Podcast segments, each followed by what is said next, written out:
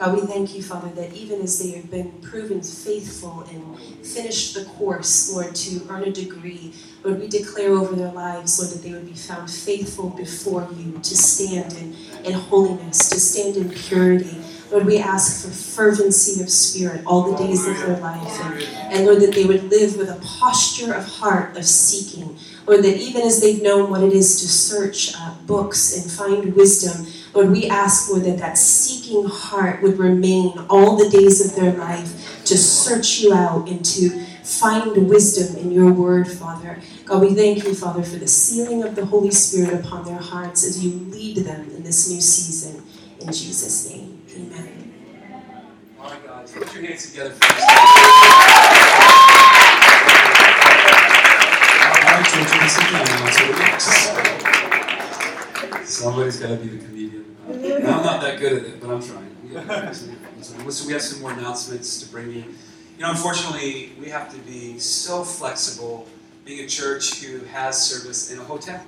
Um, there's other people acquiring the spaces always who essentially pay a lot more money for the venue, and they're able to give us just a three-week notice and say, "Hey, guess what? You can't use the spot this Sunday." So we have that uh, unique uh, thing happening this upcoming Sunday, which I think if there was a Sunday to have it happen, it would be that Sunday, given that it's Memorial Day.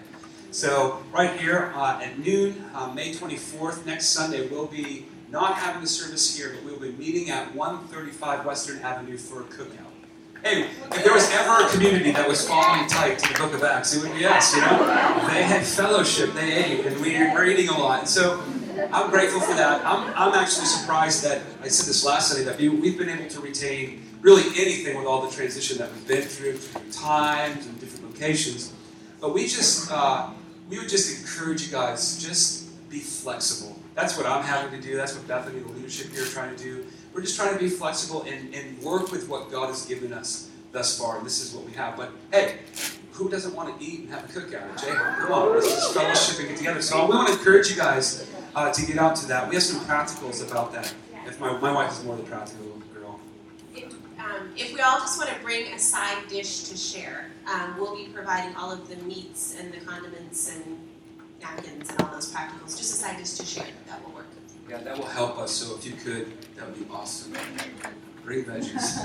Um, I'm thinking if there's anything else in the way of announcements. Um, this uh, Monday, I believe, starts the um, intercession school, the training. Uh, James, am I right?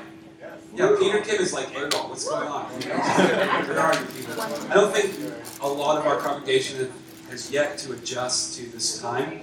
Um, you know, every once in a while I get a text, be like, what time is service? I'm like, dude, we've been for like three weeks. Uh, but um, uh, they're having a, a school of intercession where you'll get to be taught in the practicals, but yet also application uh, about intercession and prayer. So we want to encourage you guys to get involved with that. I don't know what the registration is up to, but you can go to, um, man, I don't know where you can go to. I bet if you go to Peter Kim's Facebook. Yeah, if you go to Peter Kim's Facebook, how many know Peter Kim? All right, go to his Facebook and register, or just show up.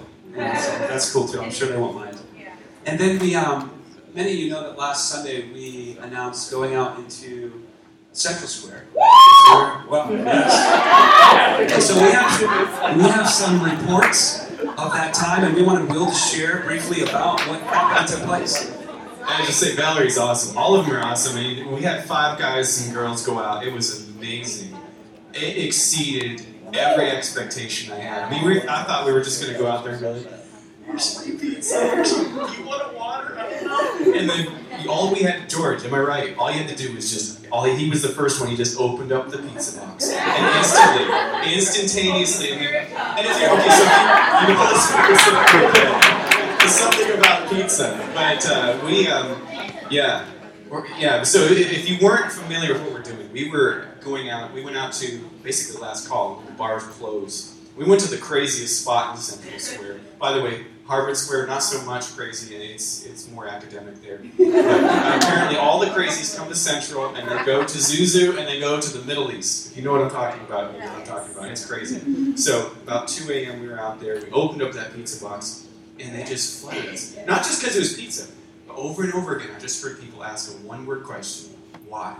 It was incredible, and it was the most. It, it was totally opposite of every other outreach experience I've ever had where people we, we would just be talking about random stuff. I mean, we're talking random stuff, and they would just say, "Oh, by the way, I'm agnostic." And we're like, "I didn't even ask you." that." Let's talk about let's talk about Jesus. And uh, I mean, people were telling us their stories. People saying, you know, I want to come to a church like yours. Like this is cool. People were so receptive. God was moving, and He's going to move um, ongoing because we're going to keep doing this. So it's really, really exciting. If you want to come, come to J-Rock at 1 a.m. Listen, yeah, it's the Night Watch, baby. So it's going to be anyway. That's this uh, this Friday. It's maybe Saturday morning, really. But come at 1 a.m. and we're gonna we're gonna do this thing. It's phenomenal. You want to be part. I mean, it is fun. Am I right, Valerie? All right, that's right. You know, it, it's just not enough to be a praying community. When you pray and you pray for a long time, God always stirs your heart to take it out of the four walls and bring it into the streets. So we're just thrilled uh, that uh, Will and a couple others, and Femi, Crystal, Valerie, had taken that chance, and others that joined George, uh, that take that chance. And it's funny that it really wasn't a chance at all that you found openness and receptivity uh, to minister. And food who hates pizza? no, especially drunk people. Assuming that they're all drunk. Allegra, uh. Allegra, will you come? Uh, we have uh, Allegra. How many are familiar with Allegra? You can put she has some, some things to share. No, this is not the sermon. Okay, just so you know, these announcements are not the message. We're actually going to get that. But Allegra, we want to turn attention to some things that are going on with the ministry that she's in. Hello, everyone. I'll, I'll keep it brief, um, but I am uh, a missionary involved, and I'm partner missionary with European Faith Missions. And so we have a friend who is coming through the Boston area, and she's going to do a training on evangelism through biblical literature. So she's the founder of the Society for English Learning Through Biblical Literature. And what she does is she has a program that takes idioms, a lot of idioms in the English language are actually based in the Bible, and so she brings people back to the biblical roots of the English language, um, and in that way introduces um, these English learners to the gospel. She's doing a course on this at BCEC, the Boston Chinese Evangelical Church, in Chinatown. Um, and for those of you who don't know, that is actually where I started leading worship. I started leading worship at a Chinese church. Um, so I'll do for more on that some other time. But um, anyway, um, so she's going to do a training there. It's at 249 Harrison Ave in Boston, Massachusetts. 021 something I don't remember. and um, uh, I have an Eventbrite. Links to all of that will be on my Facebook, will be on the Good Word Radio Show's Facebook page. Um, I'll be tweeting about it, all that good stuff. If you cannot afford the $50, still register. The registration is free, um, but she is traveling in from the UK, so it does help her cost. And I'm also willing to help sponsor someone who is interested in doing this but cannot afford to do it. Um, and I'll be going to do it as well. And then if you do this, it will help equip you because in July I plan to go to Milan and bring a group of people to um, do outreach evangelism using English. So that's it. Okay. So if you want more information about this particular ministry and what um, she's actually going to be speaking in the upcoming months uh, and addressing our community about our hearts for missions, and um, she's also going to, you know, call upon us if anybody's interested in joining her with some of these mission trips that she goes on. They might want to join and go with her. But if you want any inf- more information, I'd, I'd uh, encourage you to seek Allegra out after service. And this brings me to the Word of God today. Is everybody excited? All right. Well, turn with me to the book of Acts, chapter 17. Acts 17. Not a book that we're new to here in this community, by any means, by no means. Um, but the title of my message is The Men Who Turned the World Upside Down, right? Pretty catchy. Um, but yeah, it's more than just being pretty catchy. It actually happened. It was actually said about the apostles in Acts chapter 17, verse 6. And not just in that particular chapter, but all throughout the book of Acts. You know, the move of God in that time was marked by this simply civil unrest and controversy. Really, when you study the book of Acts, those men caused so much trouble that they were literally labeled as troublers. You know? I mean, how many of us today would like that label? You know, Hilltop Church, the troublers of Cambridge. But actually, that's what they were deemed of. That- That's what they were deemed as, excuse me. But before we go into um, my message today, I want to start at a particular uh, point. And I want to talk about my love and affection for Apple Computer. I want to talk about my joy at this particular product. I know that there are people who do not like Apple. I get it. I mean, let's say the brand is an apple with a, a, a, a bite taken out of it, a Macintosh, excuse me. Um, I'm sure there's some symbol, uh, wrong symbolism. Uh, I don't even know the word. Somebody help me. Symbolism. Symbolism, that's it. I was going to say symbolization. Good thing I parked it right there. But I love Apple product. I love Macintosh. I recently, about two years ago, had an experience with my father-in-law where he was kind of entering after uh, much failure in the computer world to get an Apple, but he looked at the price tag. He was like, "Ah, "You got to be kidding me!" And like two years ago, you know, Bethany, my wife, she's not really gifted in the area of electronics. She's- I don't mean to harp on her, but she just is not. She's not gifted in that area. And there was a time when her like 12 year old Mac just it just shot bad, just went south for the winter. Um, and she did the next best thing that she knew to do: get online. And I went to my computer one day and saw a mess on the desktop of pictures and folders and documents. I'm like, ah! And so I thought it would be the best thing to just separate us. You know, separate. Give her the old Mac and you know, s- give me the new one. And somehow I talked my wife into it. She thought it was a good idea, so I was like, yes.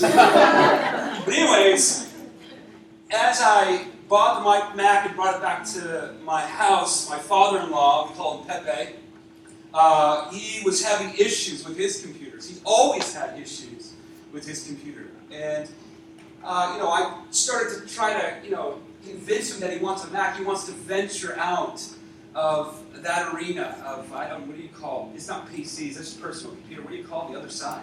What do you call the other time? Windows, PC. There's a reason why it's named PC. Piece of crap. No, just, just show me. No, but hear me out. Hear me out. And so he was chatting me. He's like, "And "You spent what on that computer?" And I said, "Essentially, here, listen, Pepe. Hear me out, Pepe.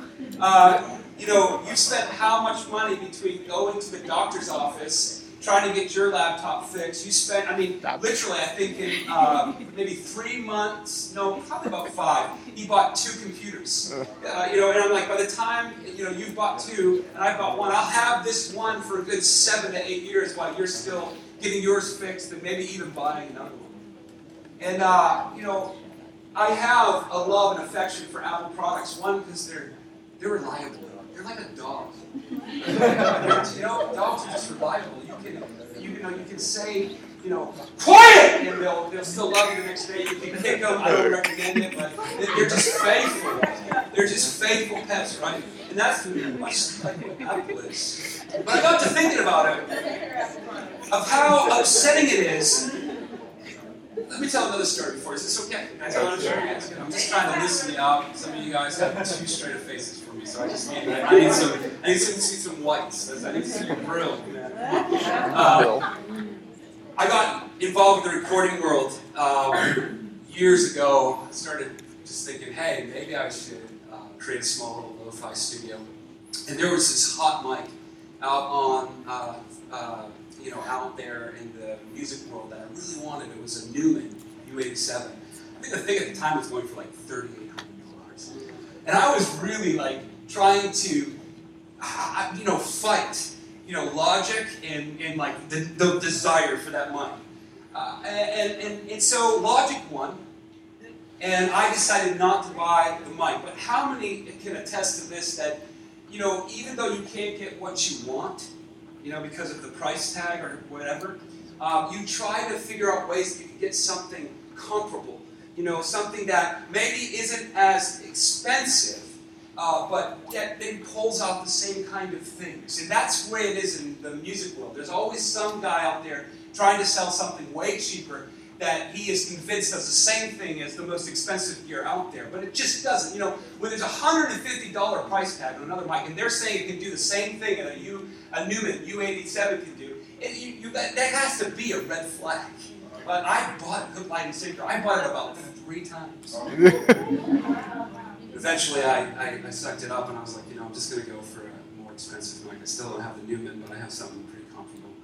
But, anyways, I, I say that all to say this is that in that interim of trying to find something for less cost, but yet pulled off the same dynamics, I tried three times to find it and I was let down by the blogs that I read about that mic, about the videos. You know, you see those videos, and this does the same, this large diaphragm, and you're just sucked into it. You're like, yes, this is gonna be it. And then you record on it, and it's a dud.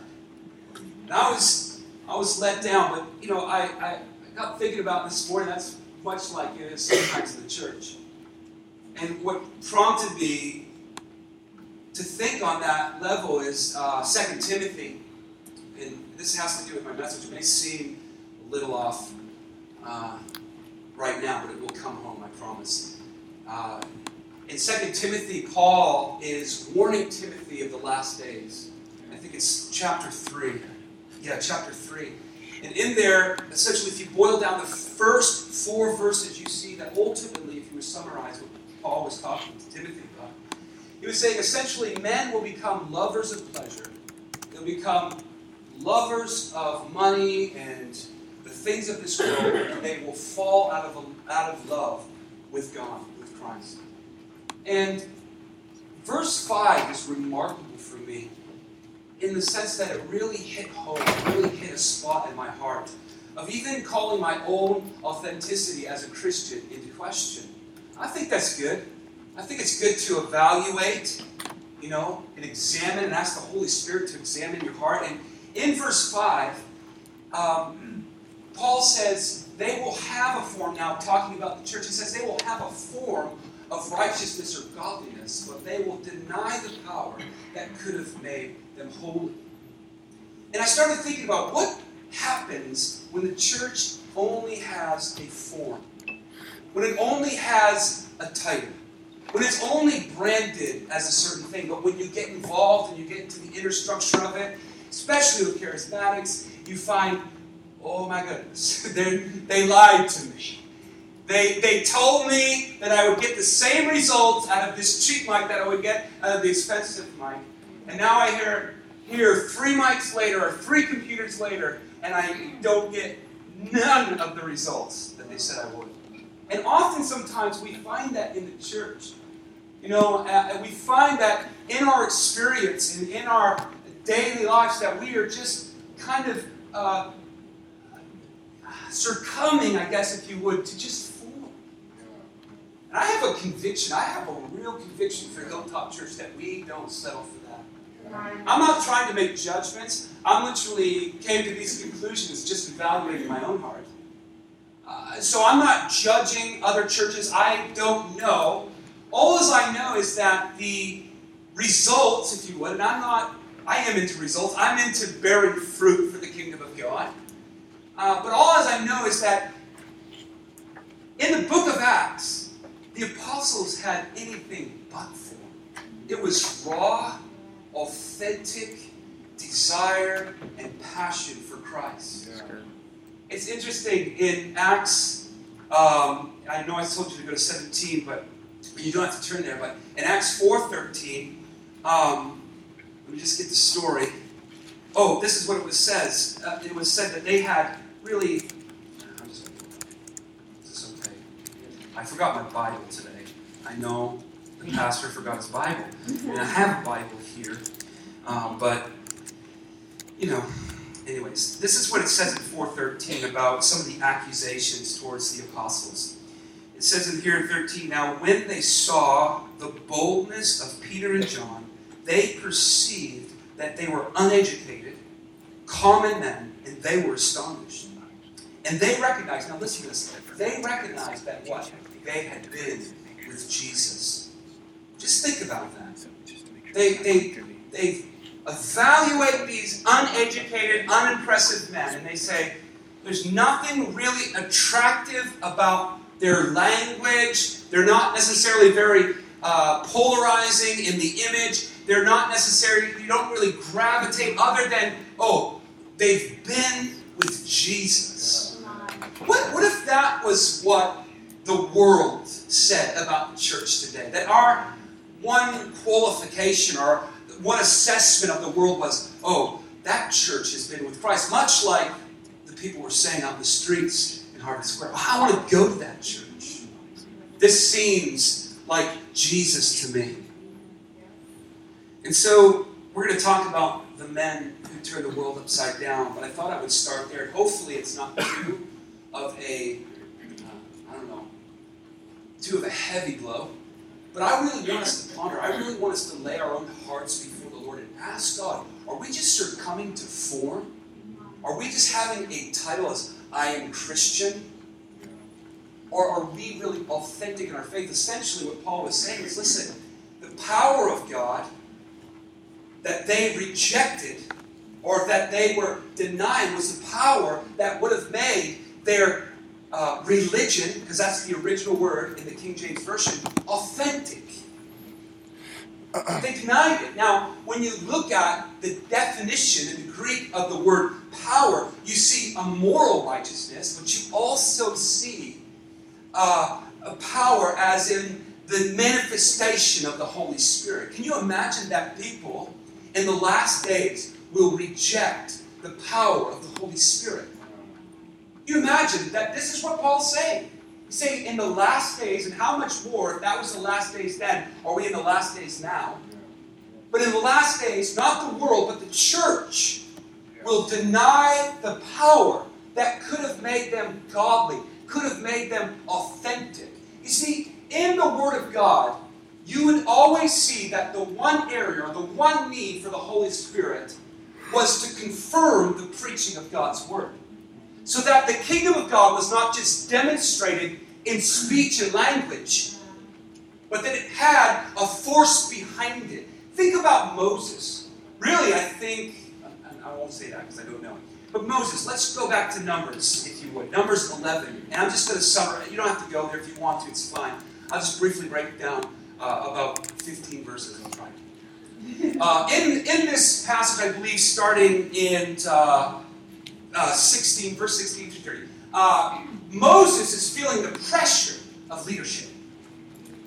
One man leading an entire nation through a wilderness. He is feeling it. And not only is he feeling it because of the amount of people, he's feeling it because of the chaos that's going on in the camp. They are starting to murmur, complain. They are jaded. They are saying things like it would have been better if we just stayed in Egypt. It was, I mean, craziness. And Moses is like, ah, what did you do to me, God? What are you doing? And God decides to relieve and to help and to send aid to Moses. So Moses calls for 70 elders. And God, it's interesting, says, Moses, you gather these 70 elders, and I will take the spirit that I put on you and I will place it on them to help you. God always equips us for what he calls us to do. Even in the Old Testament, we see that God took the spirit that he gave Moses, put it on the 70 men so that they could help give leadership to Israel and bear some of the burden that was upon Moses. And so essentially what you see and what happens is there was two dudes who didn't make it to the gathering. They hung out in the tabernacle, maybe doing priestly duties. I don't know, it doesn't say. They were hanging out in the temple, but they were supposed to be among the 70. And God puts His Spirit on them, right? He puts His Spirit on them, and they go out of the tabernacle and go into the camp and start prophesying, much like the 70 men did in the gathering there when God came down in the cloud and put the, Moses, uh, the Spirit and put on Moses on them. The Spirit came on them in the tabernacle, and they went into the camp and started doing the same thing that was happening in that field or that mountain or wherever they were. And they started prophesying, and Joshua, a man who was assistant to Moses, comes to say, Moses, what are these guys doing? This is out of order. This is unorthodox. Only you leaders need to be doing the spiritual thing or the spirit thing, prophesying and doing this stuff. What are you going to stop this, Moses? And Moses' response is in 29. He says, Hey, are you jealous for my sake? I wish that all men would be prophets. Essentially, he boils it down, even though the word uh, used here is prophets, but he's essentially saying, my desire is that all men would move in the power of the Spirit. This is Old Testament. This is before the introduction of the Holy Spirit, when the Holy Spirit came on individuals. There's a growing argument in the church that Acts chapter 2 was only for specific people. That it really was only for the starting or the birth of the early church. That the specific people were the apostles. But you know what? Paul wasn't among those counted in the upper room. There's many people. You think about on the way to Ephesus in uh, Acts chapter 19, where Paul gets to the shores and he meets these couple of dudes, and they don't even know the baptism of the Holy Spirit. They're like, "How oh, we never heard about this? What is that? What is this is new?" And he's like, "No, no, Jesus did this with you. Baptize them. They start doing weird things, moving in the power of God." And so we find that the Holy Spirit was just not for a specific time, for a specific people to do a specific thing. Jesus said in Mark chapter 16 that anyone who would believe who was baptized in my name would do these things. These things would follow them. He goes to uh, list a long list of heal the sick, open blind eyes, uh, miracles, signs, and wonders. Now, I'm not miracle happy. I'm not like, you know, eh, you know, you know, just a miracle hungry, you know, power hungry type of guy. I understand that God has given us wonders and signs for a reason. It's not enough that we just have uh, articulation. It's not enough that we just have the gospel. Actually, in Mark chapter 16, uh, Mark closes it with that Jesus gave them the Holy Spirit. Again, so why? That the word that they were preaching, the gospel that they were going all throughout the world and uh, uh, uh spreading, would have the confirmation of a kingdom that's powerful. Think about Moses. It wasn't enough that Moses just went before Pharaoh and said, Let my people go. Ah, Moses. Yeah. Silly boy. And probably at first he did do that. But Moses not only could have the articulation to say, My people, you will let go, he had the power of God's Spirit residing inside of him so that when he took that rod, put it down on that sea, that sea could open. God always, listen to me, God always equips us with the things that we need for the things that He's called us to do. I have two people in agreement. Thank you. This is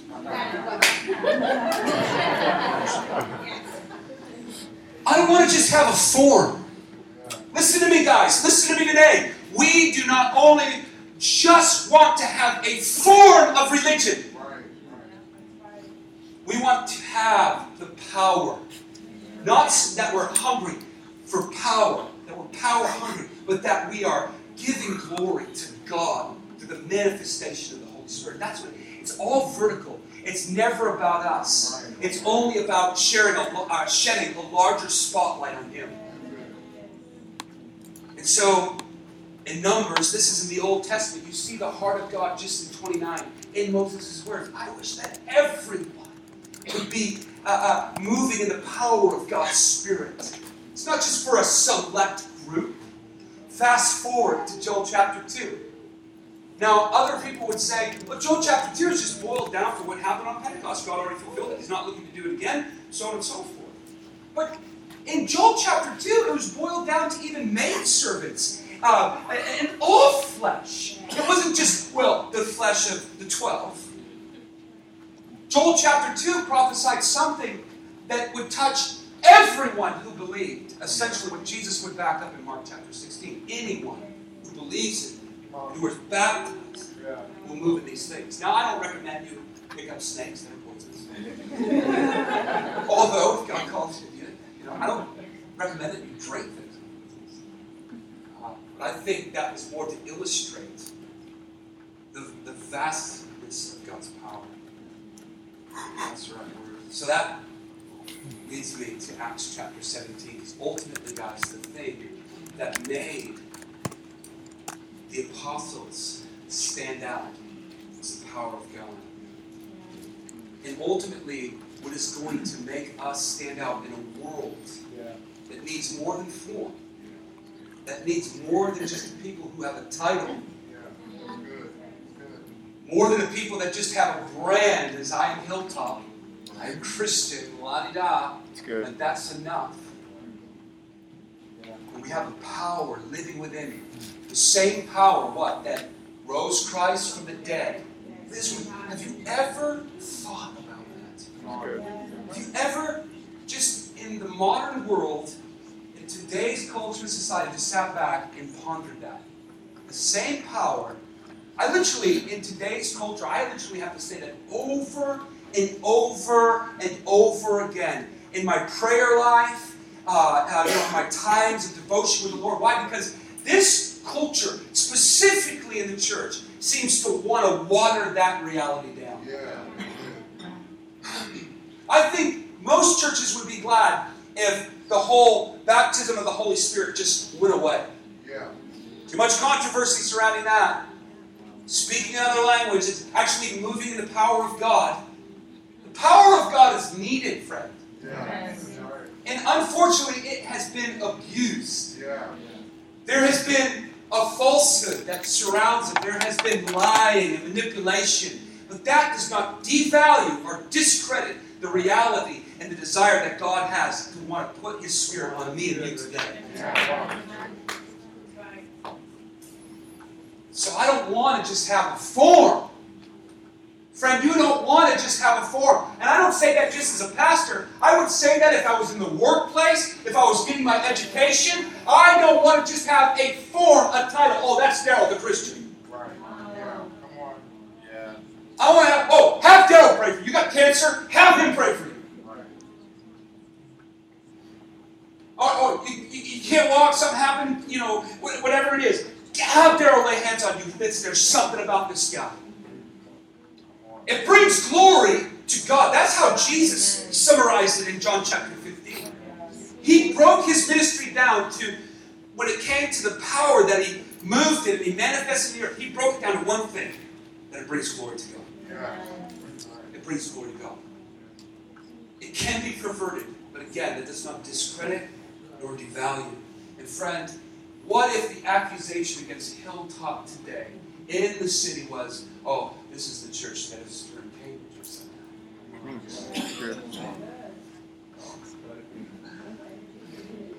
You know, we say that, but really, think about it. You know, I think of Elijah. You know, Elijah, he was deemed as the king of from as from the king of Israel as the trouble of Israel. Imagine that, the king of Israel saying, "Oh, Elijah would kill that guy. He's the troubler of Israel. Take him out." And every opportunity that Ahab would get, he would seek to do just that. But imagine having that title over you, the troubler of Cambridge. We don't want to. We're too PC in the church. I don't want to Love. What does love look like? What, at the end of the day, does true biblical love look like? I'm telling you, it's not as fuddy-duddy as some of us articulated in the church. But what if? What if today could we bear the reproach of having the title? Because it's not just the world that would title you that. It would be the church. Understand, the one adversary that the apostles had in the book of Acts was the church. Unbelievable.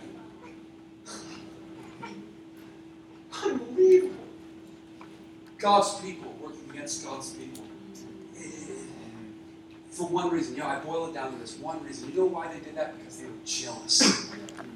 They were jealous. Why? Because what the apostles were doing was effective. People were being added to the church daily. And meanwhile, the religious people are just sitting back watching people leave. It's not working anymore. It's not working. But what happens? What happens when the church takes on more than just a form?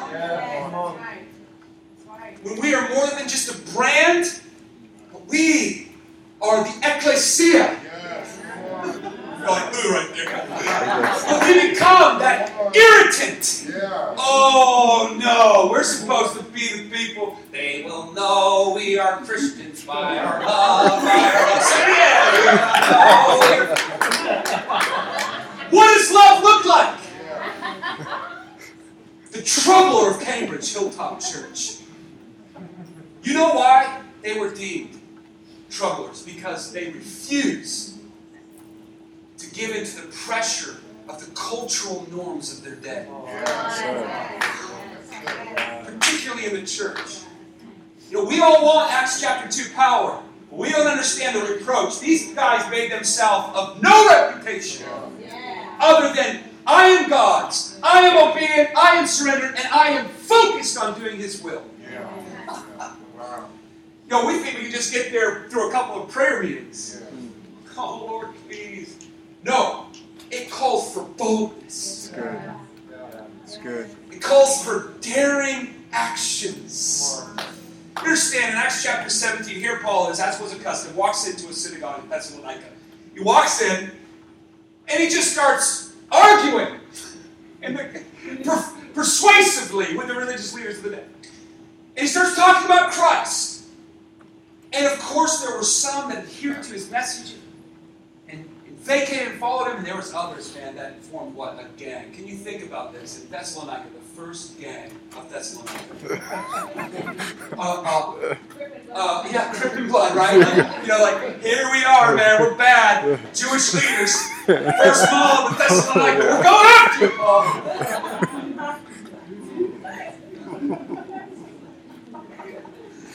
I think back to my childhood. We had a, I was I, I lived in Kingston, but we were, we were in the cusp of Newton, New Hampshire, if you're familiar with the area. And there was this gang that we put together called the NJP. I mean, come on, you're just not scared of the NJP. It sounds like JHOP. A J on looks like an acronym. It's Newton Junction Posse. Uh. And we were not bad. We thought we were bad, but we were not bad. We were lame, but think about that. Here's a bunch of Jewish leaders. We are going to get these guys. And not only in Thessalonica was this turning into a problem, but they started going into other regions before Paul and before the apostles saying, hey, these guys are coming. These guys are coming. And they are going to cause upheaval, unrest, and they are going to come against everything that you are trying to institute. And their warning and their reputation is following, it's preceding them. They go into the city, and what do they do? They they turn the city, not the apostles, but the Jewish leaders. They, they, they everybody breaks out into a frenzy about these apostles. And the accusation, again, in Acts chapter 17, verse 16, was this These men have turned the world upside down. They are coming here also. Come on. Not only was their reputation enough just to threaten people when they got there, but their reputation started to threaten people before they even stepped on the land. Think about Jesus. Another person surrounded by much controversy, a big thorn in a lot of people's flesh. Yeah. But here he is. He doesn't even step off the boat yet, and two demonic filled people come raging. Ah, Jesus! And, and they say, Have you come here to trouble us? Have you come to get away, um, to cast us out before our time? Demons are raging before Jesus even steps on the shoreline. People are working their cities into frenzies before the apostles ever even get to their doors of their synagogues. Can you imagine that? Can you imagine that? What would it be like if that was the accusation towards the church today? Here comes those troublemakers. Now, I'm not saying go look for trouble, but just the fact that you choose to be radically different to the cultural norms of today will be enough to get people to persecute you and say all manner is evil about you. So the apostles took a stand, did they not? This wasn't the only time it happened. You think about Acts chapter 19. Have you ever read that? My God. There's an idol. I don't know her name, but a lot of people are making money off the craftsmanship of this idol. And Paul, it was his longest ministry tract in all of books, the book of Acts, where he actually decided to just hunker down and do some work in the city because he realized it was really a troublesome city. And so he starts again, arguing persuasively, starts preaching the gospel of Christ, and people are burning this idol. That's probably, it's probably in, in the area of economics, it's the one thing that is, is providing for people. It's the one thing that is putting food on people's table. Everybody's buying them, making them, selling them, and such. And all of a sudden, in this short time of Paul's short ministry track there, they are, they are wanting to do away with the cycle. Can you imagine that if today, just because of the simple act of a few people going to bars, if people being, but see, we don't think like that. I, am going to get there. I, I know. I, I, just kind of what is what is this movie me? But we don't think like that. But what if? What if we thought really on the level of transformation that's needed?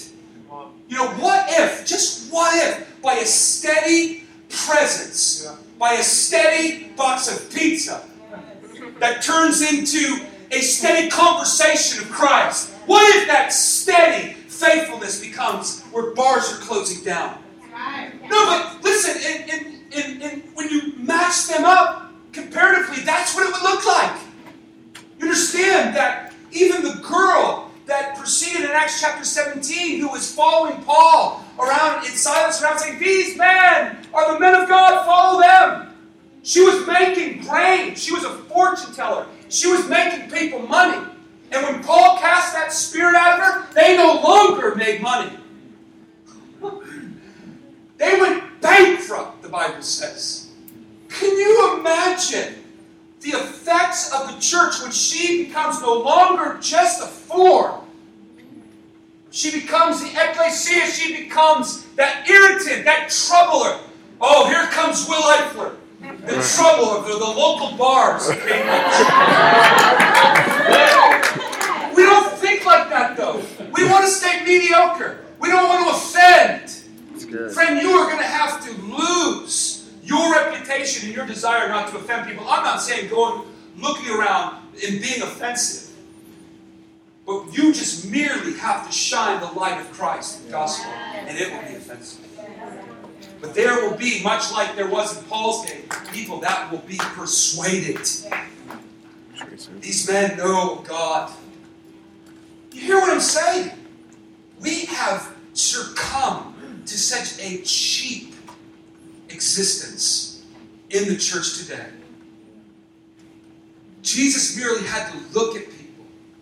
He says, Get out of them. They go. We have like a 10 step program. And then when that doesn't work, we, we drum up more excuses. But Jesus said in Mark chapter 16 anyone who follows me, anyone who is baptized these things will follow. And one of the things was they will cast out demons. Oh.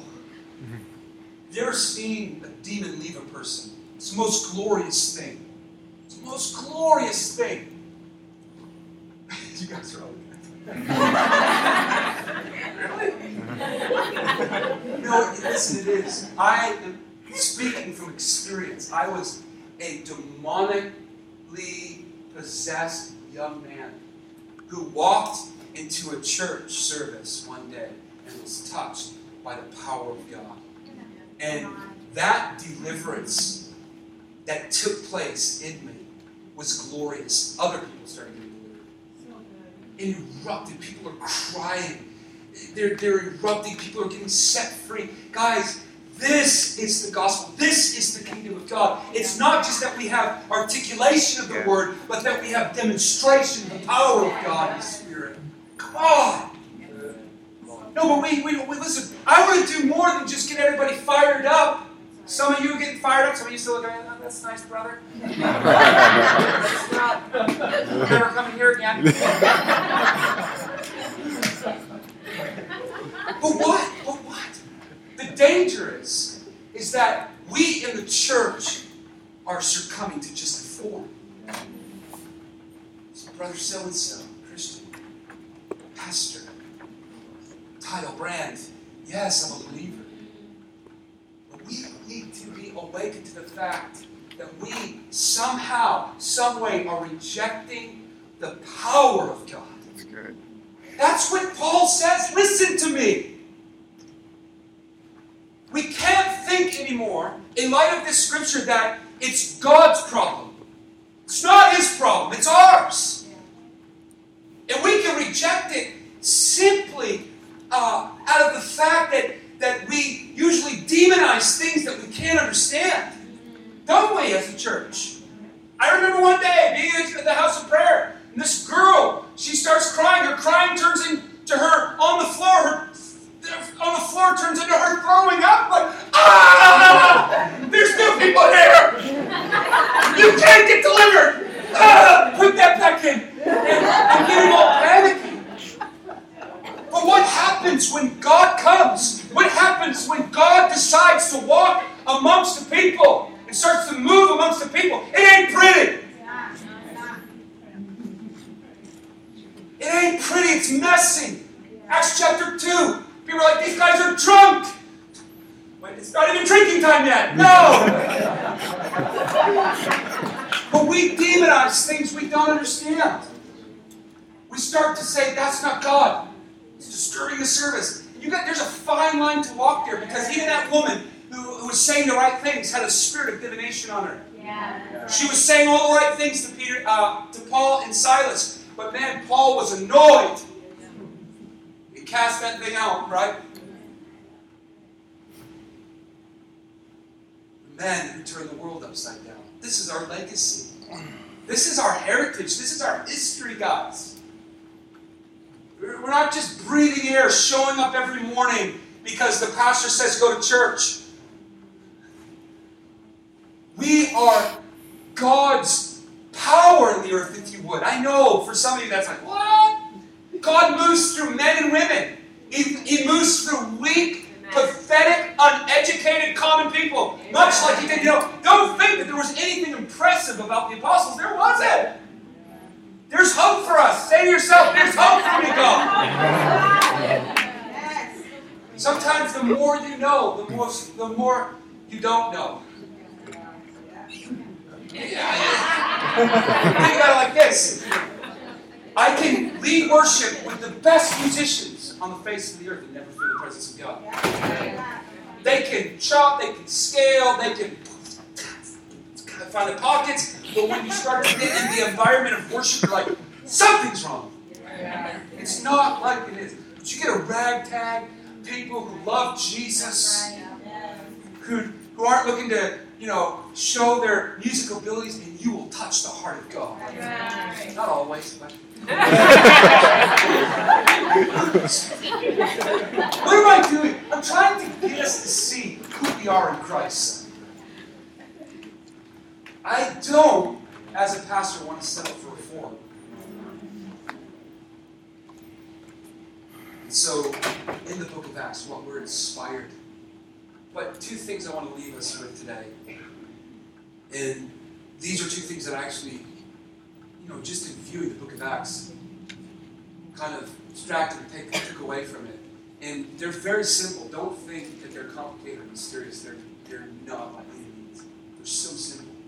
But my assessment, your assessment can be different, but this is mine. That they made themselves of no reputation. They seated their willingness to be a witness for Christ at any cost. And then two, they understood their relationship and context to the world. They weren't living for the world or to be loved and admired and esteemed. They were living in the world and not of the world. Simple. What happens when the church just takes on a form? Well, in Proverbs 29, verse 2, it talks about the effects when the churches cease to uphold righteousness or when the people of God uh, cease to um, um, bring forth truth in culture. It says the people rejoice when righteousness is exalted, and they groan when wickedness prevails. And our culture is groaning today, guys. And if you believe for one second that God's not raising you up to be an answer to what this culture needs, then you are missing the point. If you're just using, if we are just using our Christianity as a simple get into heaven free card, we will be surprised because even at that, when you get into Scripture, that is not even guaranteed. Think of the men who are like, but we prophesy. We, we, we, we loved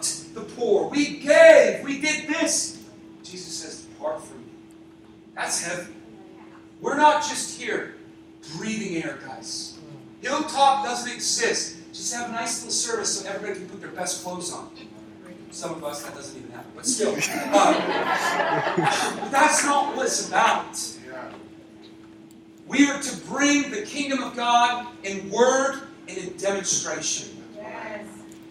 We are part of the anyone who believes and who is baptized will do. A, B, C, D. Am I power hungry? No, I just have an appetite to bring glory to God. So, I want to encourage us in this, guys. The men who turned the world upside down. Can it be said of Hilltop Church that we,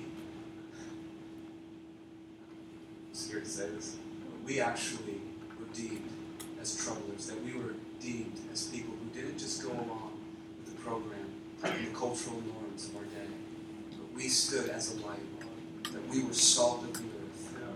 Come on, we need to make ourselves, some of us, our reputation is so dear to us. I get it, guys, but we have to, we have to even die to this world. Understand that that is the gospel. Jesus said, pick up your cross and follow me. Up cross and follow me. What does that look like? I see, I see the best example of it in the New Testament, and I see the New Testament calling us to it. Let's stand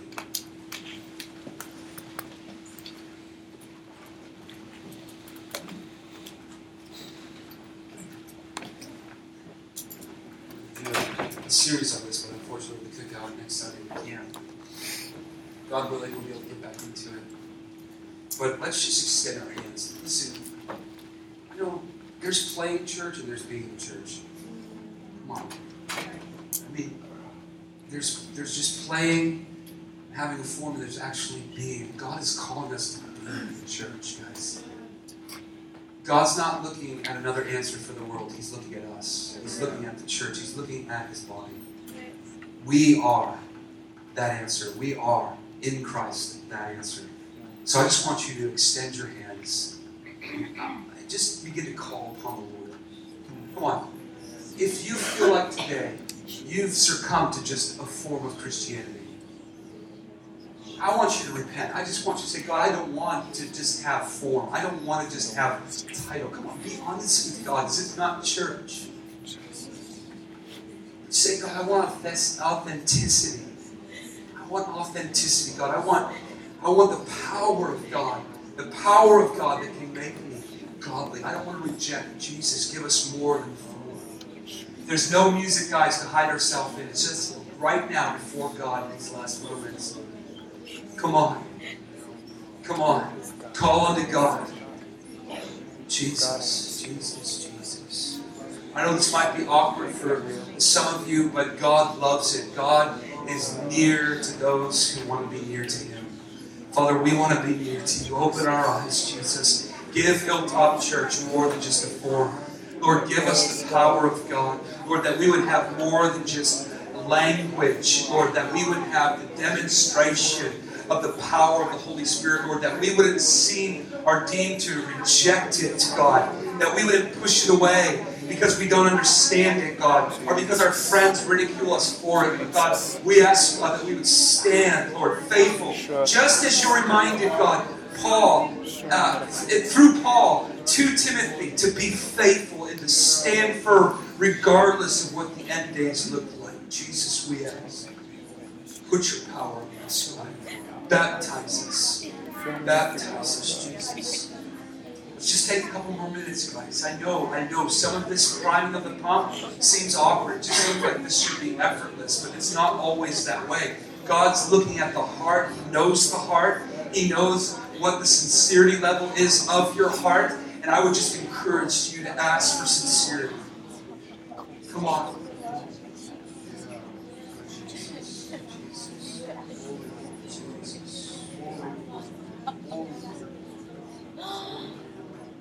Come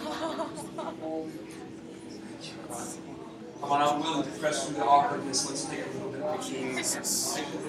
We need your power. I'm willing to press past the awkwardness right We need your power. You never know, God moves suddenly Sure. A lot of times God doesn't move because we don't give him an opportunity to move. Jesus. God, we need your power, God. Jesus.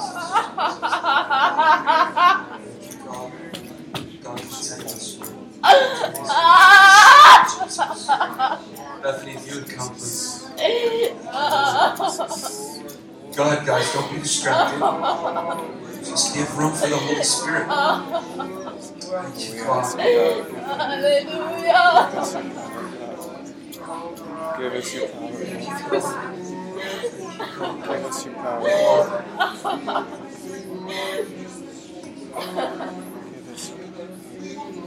Give us God, we ask, as a community of people, Lord, that you would mark us, God, with genuine hunger for your presence. Lord, we ask, Father, that even as A.W. Tozer talked about the mark of sincere love is this to have found God. Yeah, keep still recording. Okay. Him, that it's scorned by the too easily satisfied religionist. God, we say that we don't want to be marked as an easily satisfied religionist. That's not recording. God, we want the fullness of all It wa- that yeah, has been made available through Jesus Christ.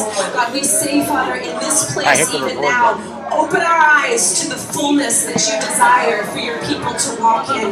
Lord, we say, even now, God, awaken our hearts to hunger and thirst for the fullness that is in Christ. God, we ask that you would deliver us from apathy. yeah. You need to look at this. This has got no- despair, it's got oh no spikes. God, we ask even now, Father, that every excuse, Lord, that we